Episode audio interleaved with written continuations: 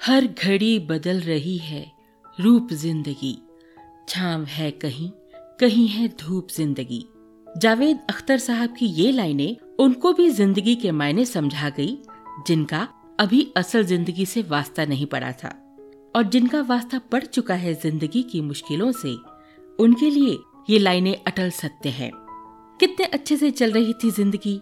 Time पे office के लिए निकलना, टाइम से स्कूल पहुँचना टाइम से पढ़ते थे टाइम से खाते थे टाइम पे काम वाली बाई आती थी और हम टाइम से सो जाते थे। अगले दिन फिर से उसी रूटीन में वापस आने के लिए। एक दिन हमारी ज़िंदगी में कोविड 19 ने दस्तक दी और फिर घड़ी की सुइयों के साथ दौड़ती भागती ज़िंदगी एकदम थम गई।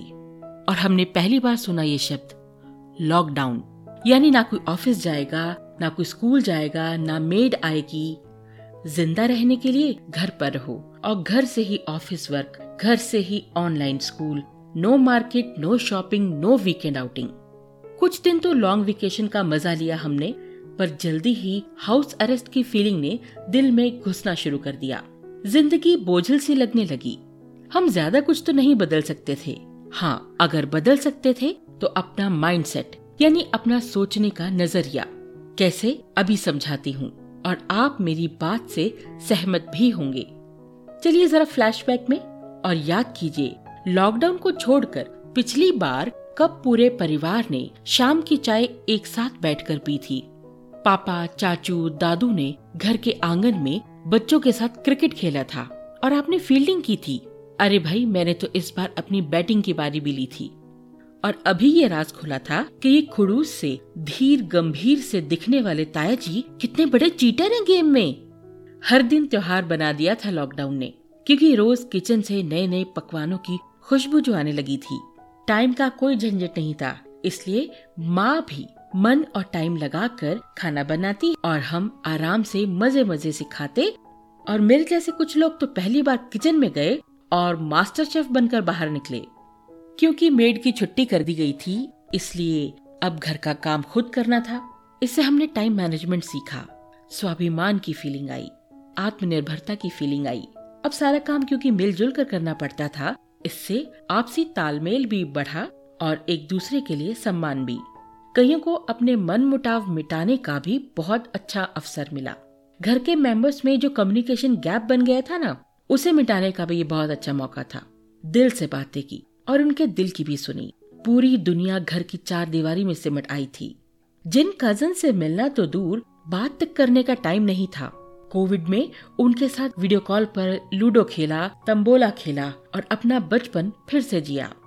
पहले बच्चों से आते जाते सिर्फ़ पढ़ाई और मार्क्स के बारे में ही बात हो पाती थी। अब हमने उनके साथ बैठकर पढ़ाई भी की और उनको अपनी शरारतों के किस्से भी सुनाए। यकीन मानिए, बहुत से लोगों ने तो इस लॉकडाउन में पहली बार अपने पड़ोसियों को देखा होगा और पड़ोसियों ने उनको कोविड है तो भयंकर महामारी। पर हमारा कैसे भला हुआ, ये जानकर कोविड भी हैरान रह गया होगा। हम सब अपने बेसिक्स की तरफ़ वापस लौटे। हम सबने सीखा कि ज़िंदगी जीने के लिए बहुत सारे सामान की ज़रूरत नहीं है। कम में भी गुजारा हो सकता है। आपस में प्यार बढ़ा क्वालिटी टाइम एक साथ स्पेंड किया। लगा कि हम सिर्फ़ काम करने वाली या पैसा कमाने वाली मशीनें नहीं हैं। ज़िंदगी अभी भी बाकी है हमारे अंदर। हम सबने किसी न किसी को इस महामारी में खोया है। इसके बावजूद इसने हमें ज़िंदगी का मूल्य समझाया है। दिन रात कमाने से सिर्फ़ भौतिक जरूरतें पूरी होती हैं, पर भावनात्मक और आत्मिक सुख अंदर से खुश रहने से मिलता है जो अपनों के साथ ही संभव है। कोविड 19 बहुत जल्द खत्म हो जाएगा दोस्तों। पर जो तरोताजगी और नजदीकियाँ आई है ना रिश्तों में, ये आने वाले टाइम में रिश्तों को और भी मज़बूत करेंगी। खुश रहिए, स्वस्थ रहिए, सबके साथ मिलकर प्यार से रहिए, बाकी तो सब आता जाता रहेगा। यही सिखाया है हमें कोविड 19 ने।